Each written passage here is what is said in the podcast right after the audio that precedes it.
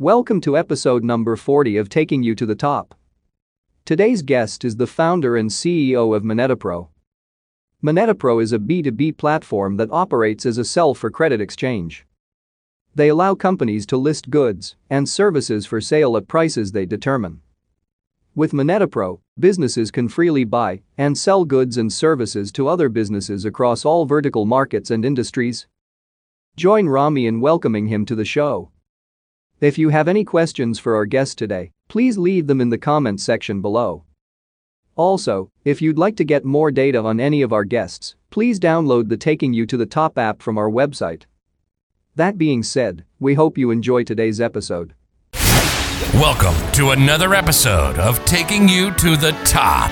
In this podcast, Rami spends time speaking with founders and C E Os from across the globe and asks them specific questions to learn exactly how they built and launched their businesses.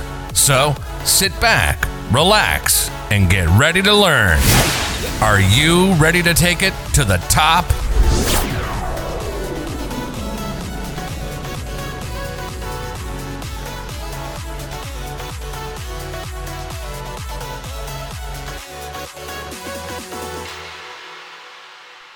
All right, Stephen, welcome to episode number forty of Taking You to the Top. Thank you for joining me today.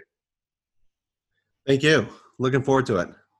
Great. So, Stephen, to get us started, if you could introduce yourself, maybe take us back to the beginning, tell us where you're from, where your journey started, and how that journey led you to founding your company. Yeah, it's an interesting arc that I've practiced many times. Um, So lifelong entrepreneur, next, actually never had a job. And part of it is I learned years later that I'm technically unhirable as an employee. Just my mind was wired more around an entrepreneurism, but I didn't know that when I was taking all these assessment tests in college. Right. Uh, so basically, I started retail stores in college mm-hmm. as an entrepreneur. When I was twenty, Um, I got out of that and actually wrote a book called Give Yourself Credit. It was around credit improvement right. and started an infomercial. So I had the fourth ever infomercial on television, learned a lot okay. about direct response and, and media buying. And the arc, Rami, of my career really started. I was twenty-two. I went to work for a company called Travelers Group.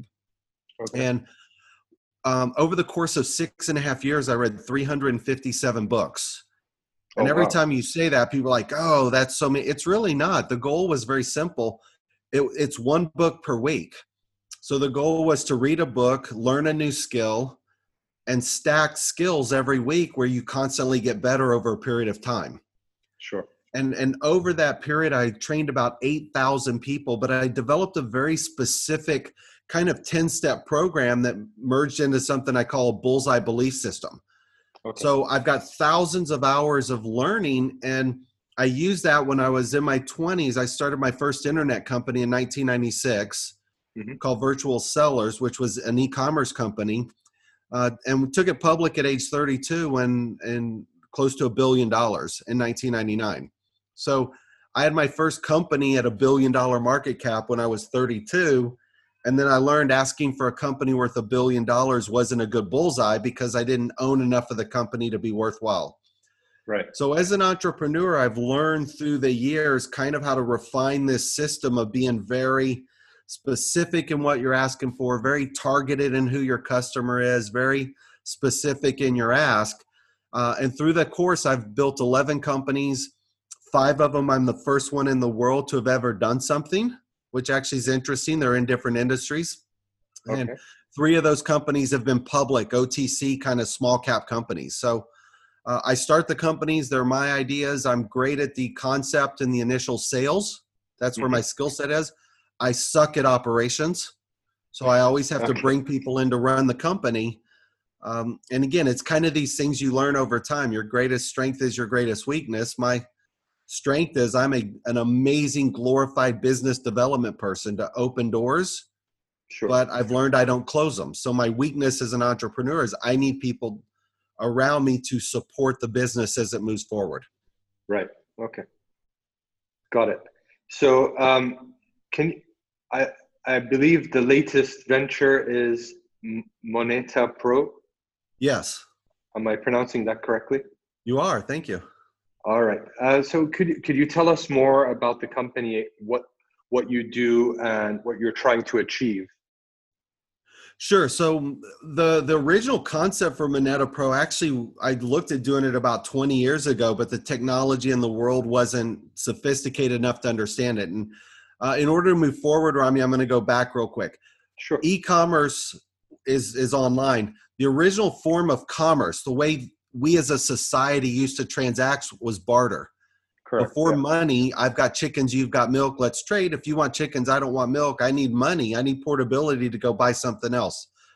The first forms of portable currency ever were the moneta, the seashell, the cowrie moneta seashell, which is where the word money comes from. Right. So what we've built with Moneta Pro is the marketplace. The biggest companies in the world, the airlines, the automotive, the, the food and drinks, these companies do corporate trade or barter, where a company like Ford will trade ten million dollars worth of cars into, you know, Maersk for shipping. I B M would trade computers for something. Caterpillar trades equipment for coal. But if you can't negotiate an equal trade, like the old days of barter, you need portability. Okay. And so that's what Moneta Pro is, is it's a marketplace where a company can list assets, kind of like an eBay or an Amazon. Mm-hmm. But when they sell them, they receive an electronic trade credit, a trade finance credit, which we call a G B U C, a general business usage credit. Okay. Uh, and it, it, think of it, Rami, it's kind of like a store credit in Amazon. Sure. You know, if Amazon gave you a one thousand dollars store credit, even though we do blockchain, we don't use tokens and stuff. If you had a store credit in Amazon, it can't be stolen. It doesn't fluctuate. It can only be spent inside Amazon. That's what's called a closed loop system. Okay. Uh, and that's really what Moneta Pro is. We're a closed loop transaction platform for big companies to trade assets. Uh, okay. Well, I, I guess one really important question is, how does the revenue model work for your side? For us, oh, ours is, ours is simple and easy. We're uh, an onboarding fee. We're basically like enterprise software. We're similar to, you know, S A P or Oracle meets Amazon with a transaction fee. So there's there's an onboarding fee for these huge companies because they have to get software set up, they need some training, they they have to set some processes in place within their okay. company. Sure. Monthly hosting fee, just like a, an, an S A P or an Oracle or an Ariba system. Uh-huh. And then we are taking a transaction fee, but that transaction fee is after the first. Some of the bigger companies coming on, it's either thirty, fifty, or one hundred million in volume. Right. And we're a one percent transaction fee after the volume.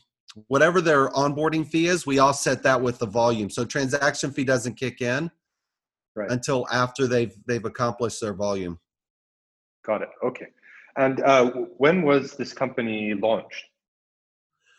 Well, I'm going to answer it in a, a bit of a trick question because I, I I don't know if this helps me or hurts me. It kind of depends. In nineteen ninety-nine, going way, way back, is I took the e-commerce company public. We were doing credit card processing. We're technically what became PayPal. Okay. If you think about PayPal, PayPal's a master merchant for credit card processing. Right. And so in the year two thousand, I looked around and I actually discovered this market in two thousand and tried to build a software called Two Exchange. Uh-huh. And we were trying to build this electronic credit, but we called it a currency. I called the G B U C a global business usage currency. Right. Because technically it's a currency. If you sell something to China and you get this unit, it acts mm-hmm. as a unit of value or currency to buy something in Brazil. Right. So the first go around in two thousand, two thousand one, we got caught up in the technology collapse of exchanges and people thinking we were a currency. With that, fast forward to twenty seventeen, end of twenty seventeen, going into twenty eighteen, it's really when we launched. And the primary reason was blockchain had started taking off, even though people didn't understand it. Bitcoin was being called a currency, even though it's not. All right. these concepts were around cryptocurrencies, and the cryptocurrencies aren't payment mechanisms, in my opinion. Most of them are glorified penny stocks. Okay. So I knew with Moneta Pro, we had an actual unique type of settlement platform. Right. And I knew I could leverage blockchain for some different stuff. So we launched in twenty eighteen. we did our first global contest um, at D ten E, which these guys were running amazing contests around the world. Mm-hmm. We did a startup contest in February of twenty eighteen, San Francisco. four hundred twenty companies applied. thirty were accepted to present. We were one of the thirty. You had seven minutes on stage with ten V C sitting in the audience. Uh, and we took first place in the largest blockchain I C O contest in the world at that time. And that was sort of what launched us into contests and all these global systems around the world. Okay. And then we went on to win eight contests around the world, completed the software, integrated into I B M, got ready to launch first quarter of this year. And then obviously with COVID, that sort of uh, slowed things down on the corporate side, shall we say. Sure. Okay. And uh, what does team size look like today? Team size is relatively small. I want to expand it, but we don't need a lot because, again, I've built eleven companies, so I know, A, how to do things very efficiently, mm-hmm. but B, technology allows you to do things a lot differently now. So my development team, I've got, you know, one primary programmer because the software is already built. We had spent six and a half million dollars building it years ago. Okay. So the dev team, I don't need a big team. I just have tweaks on. Mm-hmm. The hosting infrastructure, Amazon gave us an investment credit. So we don't have infrastructure I T for hosting. Mm-hmm. I've got, you know, an operations manager, two assistants, and we're looking to bring on one or two salespeople. Okay. And that's it. We'll probably be able to scale the whole company with seven to ten people total. All right. And mostly it'll be sales, marketing, and a little bit of support. But currently four. Currently four if we count tech, which I, you know, those guys would hate it if I say I don't count them. But yeah, currently four. All right. Got it. Okay. Um, Stephen, if you don't mind, we, can we just touch briefly on the economics to understand, I mean, was the company originally bootstrapped or did those contests help you raise capital? Yeah, it's a combination. Most questions, Rami, with me have two or three answers, and they all just sure. sort of like lanes of a highway. They merge together on the exit ramp. Okay. Um, so the existing software, we had spent millions of dollars building years ago and used that software. We actually launched a Homeland Security products company uh-huh. after September eleventh in two thousand one. We modified the software in two thousand five for enterprise software. Okay. So I had a lot of the core software already built, donated that into Moneta Pro as a contribution. So six million dollars of software came in, so we didn't have to do the build. Okay. Then with the contest, we won, you know, I, I won't say a substantial amount of money. It's probably six to eight hundred thousand dollars in contests. Okay. And so that was funding. And that was interesting because the contests were blockchain contests. So the investments were technically done in tokens. We did a, a small Moneta Pro. It's it's in the cryptocurrency space, but we didn't we didn't do it into Moneta Pro as equity. Okay. So we were winning contests where it was cash contributions, but okay, the response so. back to the, the contest winners, to the contest holders, was a, a separate Moneta Pro token that we had created. Ah, okay. So it wasn't sort of like your traditional No, I don't do anything traditional. No, I'm, I, I, I do what I call retrospective evolution. I look at new technologies and platforms coming out, right. and I say, how can I look at things that have worked in the past, but evolve into the new market? So cryptocurrency, again, to me, current the cryptocurrency tokens are glorified penny stocks. They're not currency payment vehicles. That's a different story for a different time if you want. But it was right. a non-traditional financing. Because from twenty eighteen going into early twenty nineteen, mm-hmm. people were investing in tokens. And tokens to me are kind of, like I said, it's like a glorified penny stock. I have a, a, a prior O T C company, a bulletin board stock here in the United States. Uh-huh. You know, we were a twenty-five cent stock. We raised money at twenty-five cents. We offered it to the market at fifty cents, so it was discounted. Right. Blockchain tokens were the same way. You'd say, hey, we're raising money at ten cents. But then our next round's at twenty-five cents and our next round's at fifty.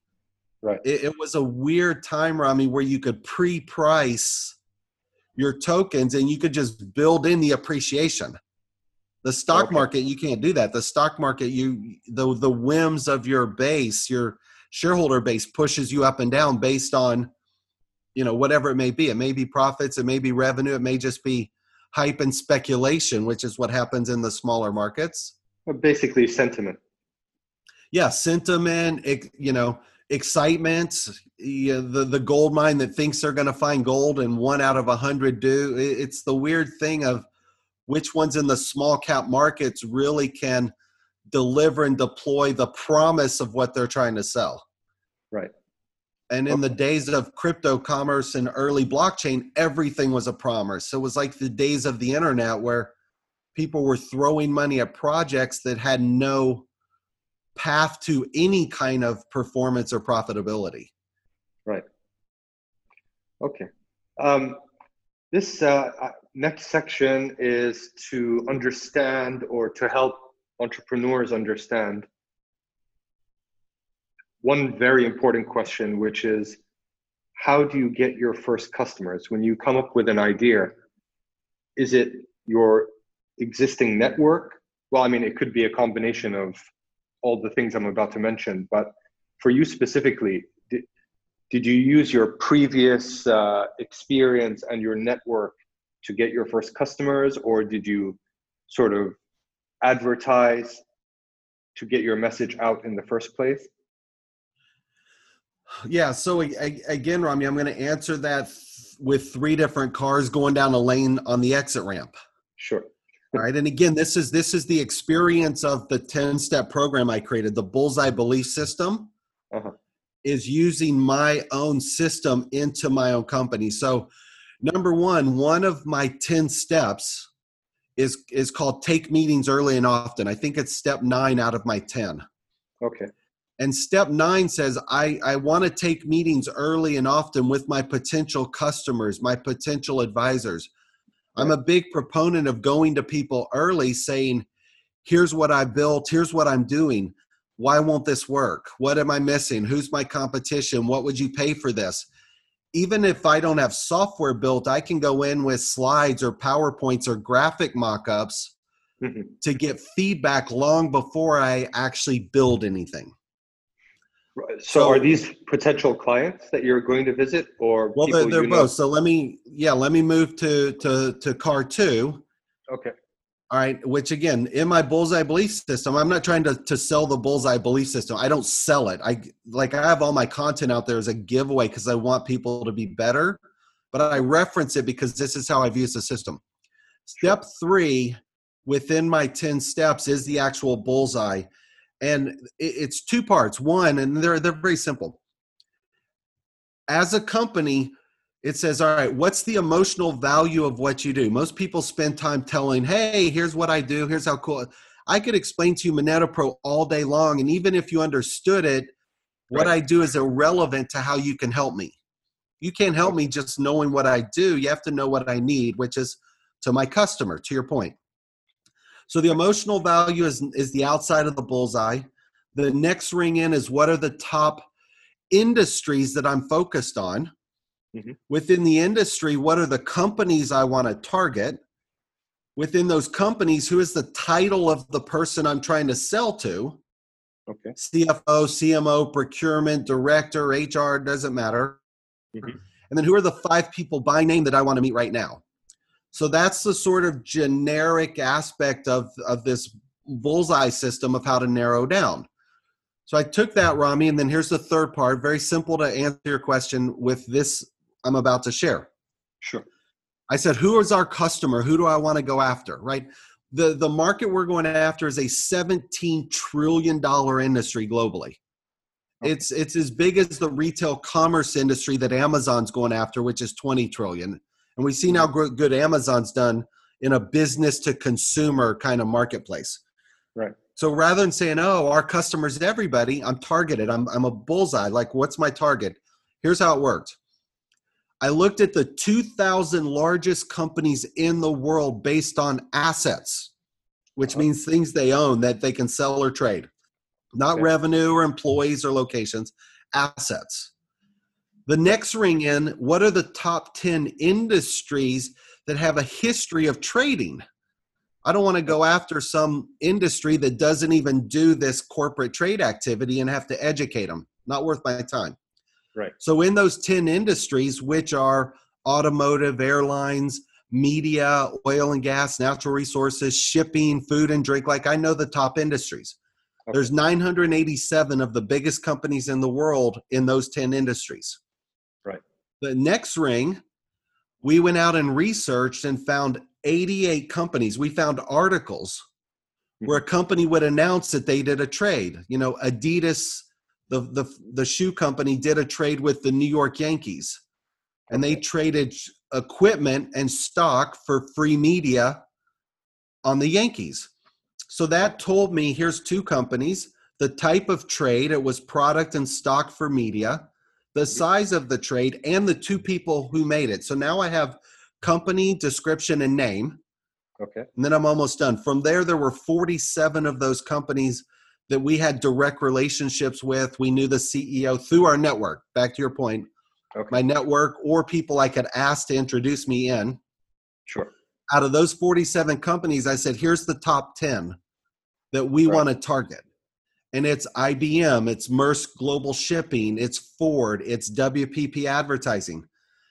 And, and what happens at the end, Rami, if I say, here's my ten companies I'm focused on, and I'm primarily looking for the finance officer, the C F O, or the marketing officer, because that's where this activity falls. Okay. A, I can go after those companies through personal relationships, or B, other people can refer me additional people in those companies, mm-hmm. or C, my last point is I get introduced. If I say I'm going after Ford, right. I get introduced to Porsche and B M W and Hyundai. I don't get introduced to Joe's auto mechanic on the corner. Okay, got it. So, so it was a very specific research target of who do we go after and why. And I'm and I'm assuming this is all done on a on a database, and it's very methodical and thought out, exactly as you've explained it. Well, that that particular research actually took about two months, and I got lucky. I had two interns that were given to me from U C L A here in Los Angeles, uh-huh. and they were data research. And so we went out, and I'm like, create a spreadsheet. Tab one is I want all two thousand of the largest companies in the world. Tab two, I want it organized in the top ten industries, and do your best to fit it in. So we we actually have a spreadsheet all the way down to the target companies. Once the target companies are there, like I B M, then we can research who is this chief financial officer, who's procurement officer, who's marketing. Now we've got a title and a name of people that we can try and go after. Right. Either through our own relationship and resources, or people we know that we can get introduced to them. Okay, and that's when you set the initial meeting where you give them the idea, or we're already past that? Yeah, so some of it depends. Like with I B M, we we started taking meetings early with them, even before the software was done. One, because we wanted to integrate in with the blockchain component. So we had to reach out to the blockchain team. We had to research who was head of blockchain. We had to research who was head of integration. Mm-hmm. And a couple of the guys I knew that were over there were, were high enough to get us into the right position. Right. Uh, with a company like Maersk, we're still kind of in preliminary conversations because we didn't have good relationships with Maersk as a shipping company. Okay. And the, the problem for what we're doing with enterprise software now, especially with COVID, big companies don't think in days or, or, or weeks or months. They think in quarters. Right. You know, so we're talking to, to a global shipping company, or we're in Dubai in March trying to work with an airline, and they're like, oh, well, with COVID, you'll circle back in third quarter. And now sure. third quarter became fourth quarter. Like, these companies can stick around forever. You know, as entrepreneurs, I'm like, I don't want fourth quarter. I want four hours from now. Absolutely. Yeah. Okay, and uh, did you do any sort of traditional, well, uh, I'm not going to use the word traditional anymore. Um, did you do any social marketing, any kind of advertising, or no, with, you go directly what we're to doing, the customer? Yeah, what we're doing enterprise-wise, we the, the type of marketing and advertising historically wouldn't work. We are, as we get closer, going to do some stuff in C F O magazine and procurement and things like that, looking more at editorials. Okay. Um, the closest we'll get to marketing, and, and I don't call it traditional and or non-traditional, the conference route used to be a, a great opportunity. And unfortunately now with, with COVID, things are more challenging, right. But we're doing, uh, there's a big global C I O conference that we've been invited to speak and present at and have a workshop on how to, to use the company. Okay. And what we're actually doing, again, this is different marketing, Rami, but it's still answering your question. We're finishing up creating a survey. There's about uh-huh. five thousand C I O members of this group. We think there's probably only about two hundred of the companies that might even be big enough to qualify kind of for what we're doing. Right. And we don't even know if they'd be interested. So we're working with the C I O platform in the, the conference uh-huh. to create a survey to generate interest from the companies before we present. So that's our, our marketing outreach is more survey driven into a target market. Okay, got it. I mean, really, really eye-opening. I mean, especially that process of narrowing down your target. I mean, that that makes so much sense to me. And I think a lot of people sort of try to go random with things like this. You know, they have an idea. They're like, okay, everybody. Yeah, so and that's... I, I like that. Yeah, and the, the challenge, Rami, is people like, oh, well, I can help everybody. You know, I don't want to limit. And I, I, my my responsive philosophy is one hundred percent opposite. Right. I, I would rather target exactly who my best customer is. You know, and I do this a lot with, with people. I'm like, great, you can sell to fifty different people. Who are the top three? Like, what are your three best industries? Which ones are you strongest in? Which ones do you add the most value? Not that you can't do thirty industries, but what are the three best industries that you have the most value or can give the most benefit? And who are the top companies in those industries? You know, let's figure out that and then ask for those companies and those titles and those individuals. I'd rather, like I said, I'd rather get referrals to the C F O of Porsche.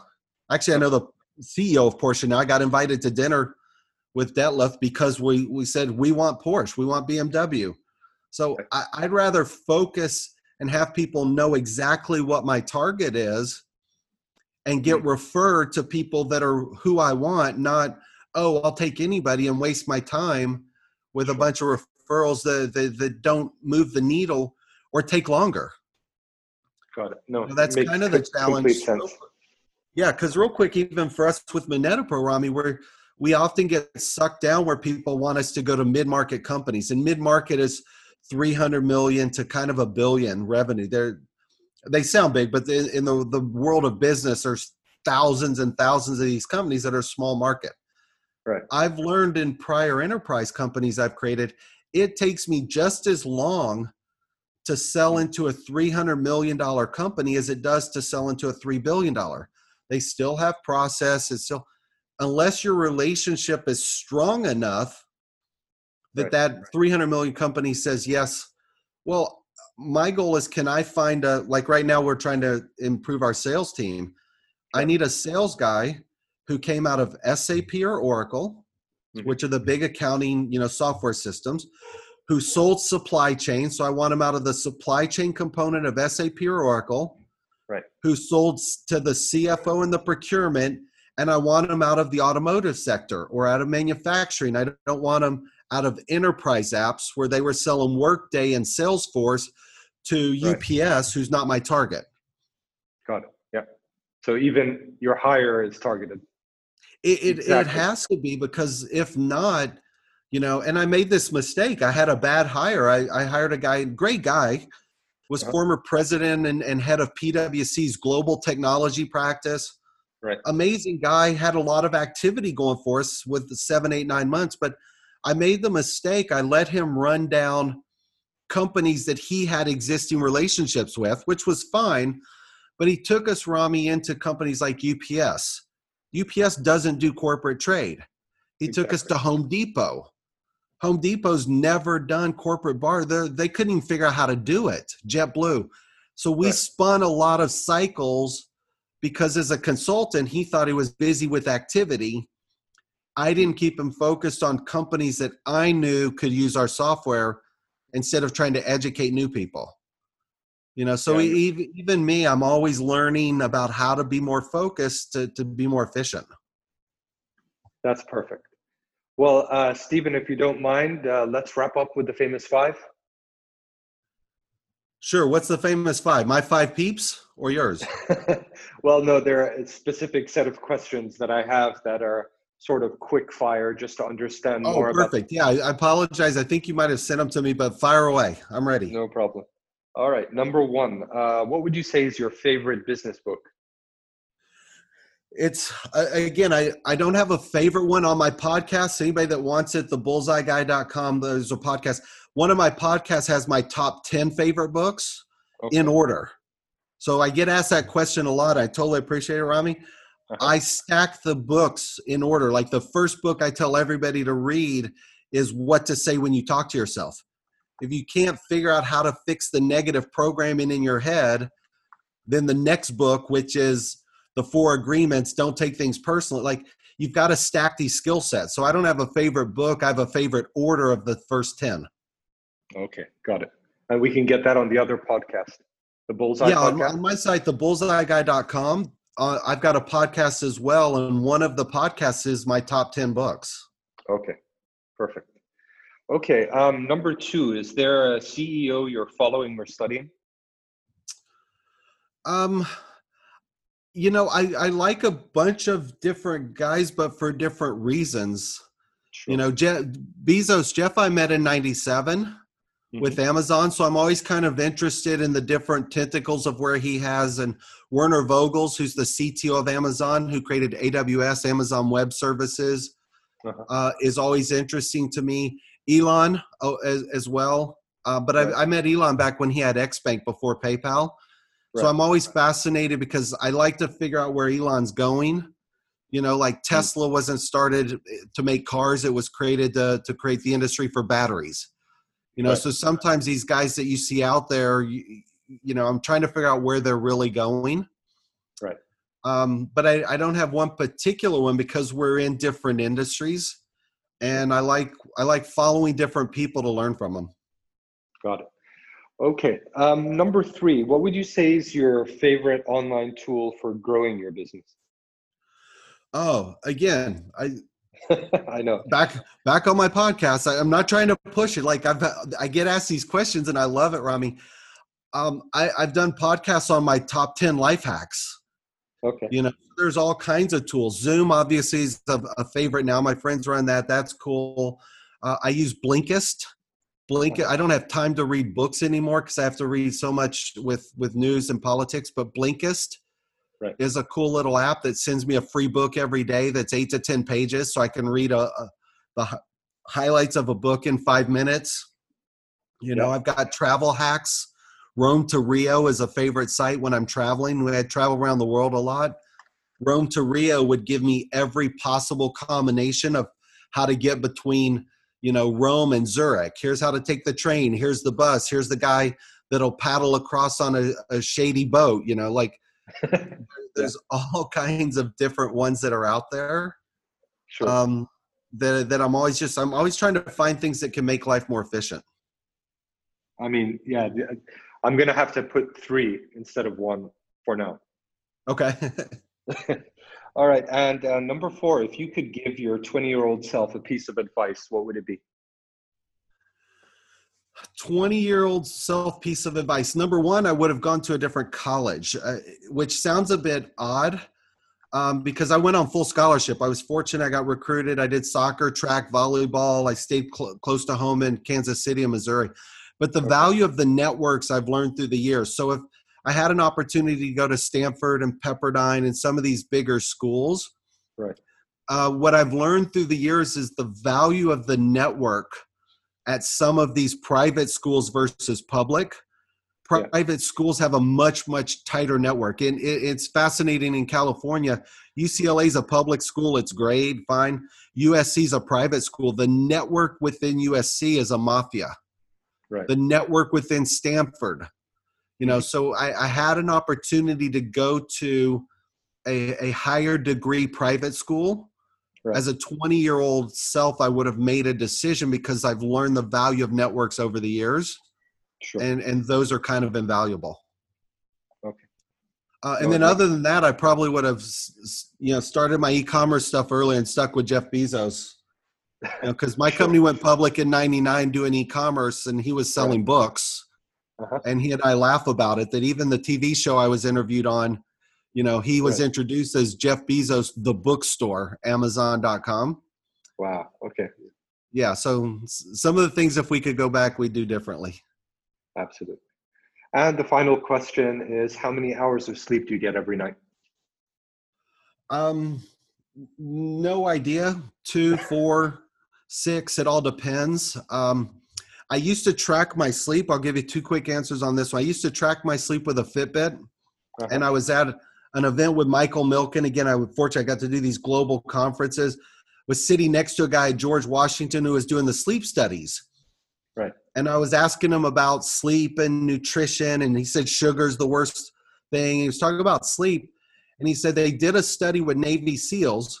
Mm-hmm. That if they get less than five hours of sleep over a period of three to five days, right. their acuity and skills diminish. And over time, it's like being drunk. The, it's okay. like a blood alcohol where your acuity and mental stuff. Mm-hmm. And I looked at him, Rami. I said, wow, I must have spent the last ten years of my life drunk. He goes, what do you mean? I pulled my Fitbit app out on my phone. Right. And I said, well, my average sleep for the last thirty days is three hours and forty-seven minutes. Wow. Okay. And he's like, that's impossible. I was like, well, here, I'm, th- this is tracking my sleep. There were, you know, sometimes I would go two or three days without no, no sleep. Okay. Uh, but again, not because I'm an insomniac. If I have a chance to sleep, I can sleep five, six, seven, eight hours. Sure. But a lot of times I've, we've got things going around the world, or these events were so fascinating that you hate to miss out on anything.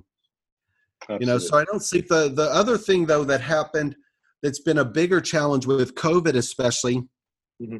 is I track the amount of hours I'm on my computer. Real Time right. is another one of my apps, okay. uh, which tracks how much time I'm on the computer, which different apps I'm in, how much I'm in Outlook and Act and scheduling. And so right. I had to reclassify social media as a productive time because I use it to read news.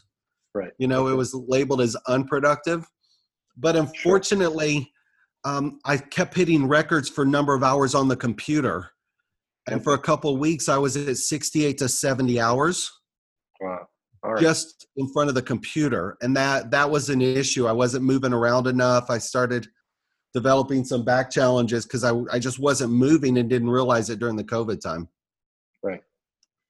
Okay. Well, can we, uh, I, I want to say an average number, but I guess we can't really put a number there. An average number of what? Hours? Hours of sleep. Um, I'd say four. Four. Four. Got it. Yeah, maybe, maybe, yeah, four to six, but probably four. Or we can just go with five. How about that? Yeah, out there. Between four and six is five. Yeah. Perfect. Well, Stephen, thank you so much for joining me today. It's been an absolute pleasure. I hope maybe a year from now, we could have a follow-up call to see the interesting things that you're coming up with. That would be great. Yeah, absolutely. And I, I appreciate the time, Rami. And like I said, anybody that wants more information on my stuff, it's just the bullseye guy dot com. Perfect. Got it. Well, thank you again, Stephen. All right. Thank you so much. Take care. Thanks for watching today's episode. Be sure to subscribe to our podcast on any of the available podcast platforms so you don't miss any upcoming episodes. If you have an extra minute, leaving a review would help us grow.